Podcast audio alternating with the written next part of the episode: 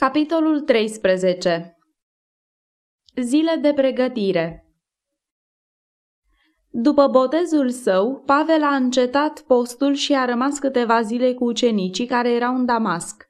Și îndată el a început să propovăduiască în sinagogi că Isus este Fiul lui Dumnezeu. Cu multă îndrăzneală el vestea pe Isus din Nazaret ca fiind îndelung așteptatul Mesia, care a murit pentru păcatele noastre după scripturi, a fost îngropat și a înviat a treia zi, după cum a fost văzut de cei 12 și de alții.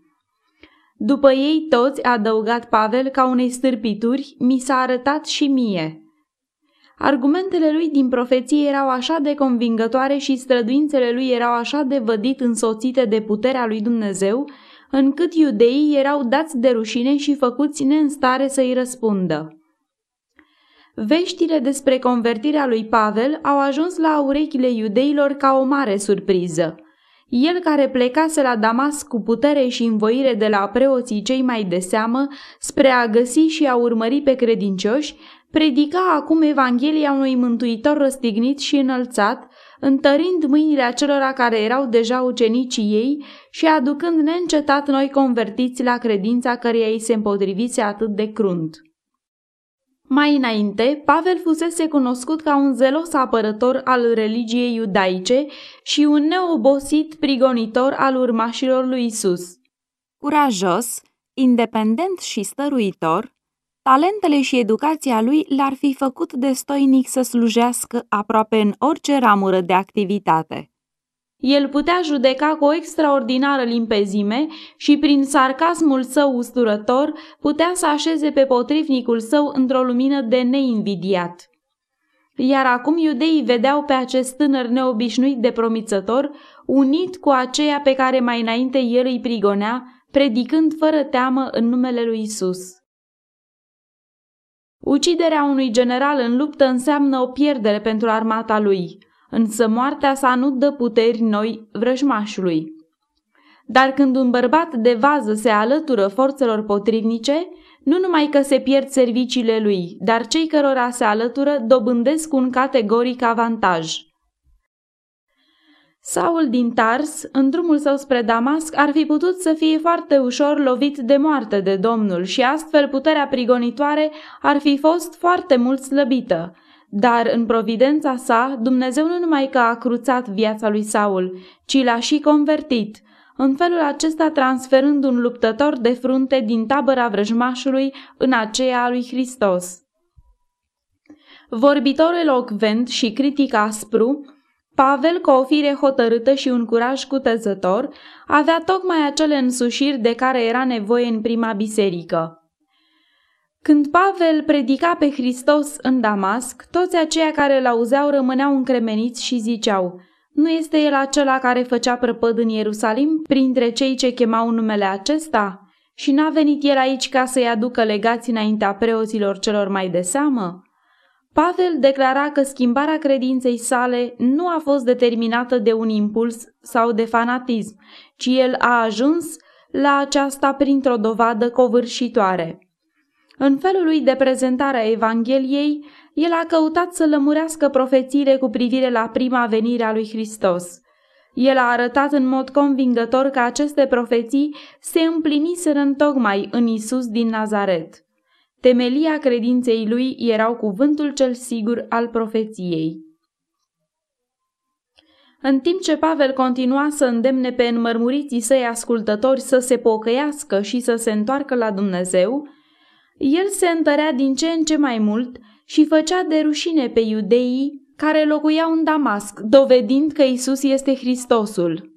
Însă mulți și-au împietrit inimile, refuzând să răspundă soliei sale și în curând uimirea lor cu privire la convertirea lui s-a schimbat într-o ură neîmpăcată, asemenea aceleia pe care o arătaseră față de Isus.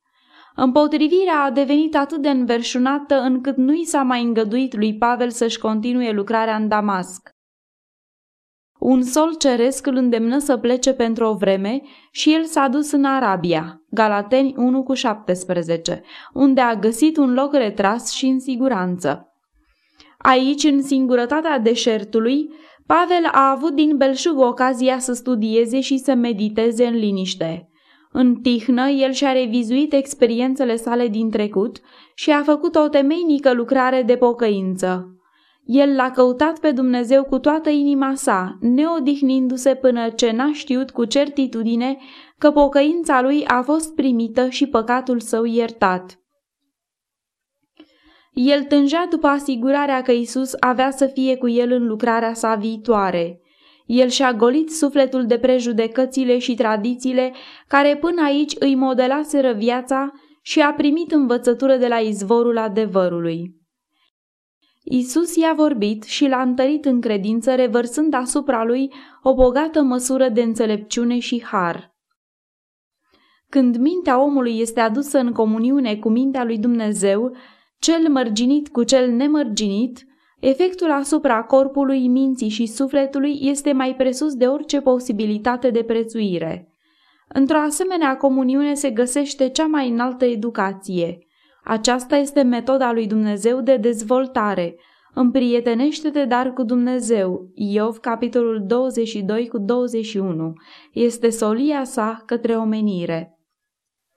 Solemna însărcinare ce a fost dată lui Pavel cu ocazia convorbirii lui cu Anania, apăsa cu crescândă greutate asupra inimii sale, când, ca răspuns la cuvintele, frate Saule, capătă din nou vederea, Pavel a privit pentru prima dată fața acestui cucernic bărbat, Anania.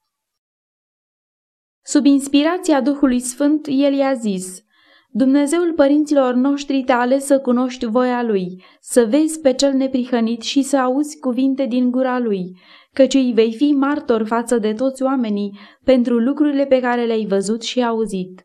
Și acum ce zăbovești? Scoală-te, primește botezul și fii spălat de păcatele tale, chemând numele Domnului. Fapte, capitolul 22, cu versetele 13 la 16. Cuvintele acestea erau în armonie cu declarația lui Isus, care atunci când l-a oprit pe Saul în drumul său spre Damasc, a spus M-am arătat ție ca să te pun slujitor și martor atât al lucrurilor pe care le-ai văzut, cât și al lucrurilor pe care mă vei vedea făcându-le. Te-am ales din mijlocul norodului acestuia și din mijlocul neamurilor la care te trimit, ca să le deschizi ochii să se întoarcă de la întuneric la lumină și de sub puterea satanei la Dumnezeu și să primească prin credința în mine iertare de păcate și moștenirea împreună cu cei sfinți. Meditând tot mai mult asupra acestor lucruri în inima sa, Pavel a înțeles din ce în ce mai clar însemnătatea chemării sale, să fie apostol al lui Isus Hristos prin voia lui Dumnezeu. 1 Corinteni, capitolul 1, cu versetul 1. Chemarea sa nu venise de la oameni, nici printr-un om, ci prin Isus Hristos și prin Dumnezeu Tatăl. Măreția lucrării ce-i stătea înainte l-a făcut să studieze mai mult Sfintele Scripturi, spre a putea predica Evanghelia nu cu înțelepciunea vorbirii, ca nu cumva crucea lui Hristos să fie făcută zadarnică, ci într-o dovadă dată de Duhul și de putere, pentru ca credința tuturor acelora care aud să fie întemeiată nu pe înțelepciunea oamenilor, ci pe puterea lui Dumnezeu. Cercetând scripturile, Pavel a aflat că în cursul veacurilor dintre cei care au fost chemați nu sunt mulți înțelepți în felul lumii, nici mulți puternici, nici mulți de n-am ales, dar Dumnezeu a ales lucrurile nebune ale lumii ca să facă de rușine pe cele înțelepte. Dumnezeu a ales lucrurile slabe ale lumii ca să facă de rușine pe cele tari și Dumnezeu a ales lucrurile josnice ale lumii și lucrurile disprețuite ba încă lucrurile care nu sunt, ca să mântuiască pe cele ce sunt, pentru ca nimeni să nu se laude înaintea lui Dumnezeu. 1 Corinteni, capitolul 1, versetele 26 la 29. Și astfel, privind înțelepciunea lumii în lumina crucii, Pavel s-a hotărât să nu cunoască altceva decât pe Isus Hristos și pe El răstignit. În tot timpul lucrării sale de mai târziu, Pavel nu a pierdut niciodată din vedere izvorul înțelepciunii și puterii sale. Ascultați-l ce spune el cu ani mai târziu. Pentru mine a trăi este Hristos. Filipeni 1 cu 21. Și iarăși, privesc toate aceste lucruri ca o pierdere față de prețul nespus de mare al cunoașterii lui Hristos Iisus, Domnul meu. Pentru el am pierdut toate, ca să câștig pe Hristos și să fiu găsit în el, nu având o neprihănire a mea pe care mi-o dă legea, ci aceea care se capătă prin credința în Hristos, neprihănirea pe care o dă Dumnezeu prin credință, și să-L cunosc pe El și puterea învierii Lui și părtășia suferințelor Lui. Filipeni 3, cu 8 la 10 Din Arabia, Pavel s-a întors din nou la Damasc și propovăduia cu îndrăzneală în numele Domnului. Neînstare să înfrunte înțelepciunea argumentelor lui, ei căutau să-l omoare. Porțile cetății erau păzite zi și noapte cu străjnicie ca să nu le scape. Această vreme de strâmtorare i-a făcut pe ucenici să-l caute pe Dumnezeu cu toată seriozitatea și în cele din urmă, într-o noapte, ucenicii l-au luat și l-au coborât prin zid, dându-l jos într-o coșniță. Fapte 9 cu 25 După ce a scăpat din Damasc, Pavel s-a întors la Ierusalim, cam după trei ani de la convertirea sa. Scopul principal al acestei vizite, după cum el însuși declară mai târziu, a fost ca să vadă pe Petru. Ajungând în cetatea unde odinioară fusese bine cunoscut ca Saul Prigonitorul, el a căutat să se lipească de ucenic, dar toți se temeau de el căci nu puteau să creadă că este ucenic. Le venea foarte greu să creadă că un fariseu atât de bigot și unul care făcuse atât de mult spre a nimici biserica ar fi putut ajunge un sincer urmaș al lui Isus. Atunci Barnaba l-a luat cu el, l-a dus la apostoli și le-a istorisit cum pe drum Saul văzuse pe Domnul care i-a vorbit și cum în Damasc propovăduise cu îndrăzneală în numele lui Isus. Auzind acestea, ucenicii l-au primit ca pe unul dintre ei lor. La scurt timp ei au avut dovada sincerității experienței sale creștine. Viitorul apostol al neamurilor era acum în cetatea unde trăiau mulți dintre prietenii lui de odinioară și acestor conducători iudei el dorea să le lămurească profețiile cu privire la Mesia, care se împliniseră prin venirea Mântuitorului.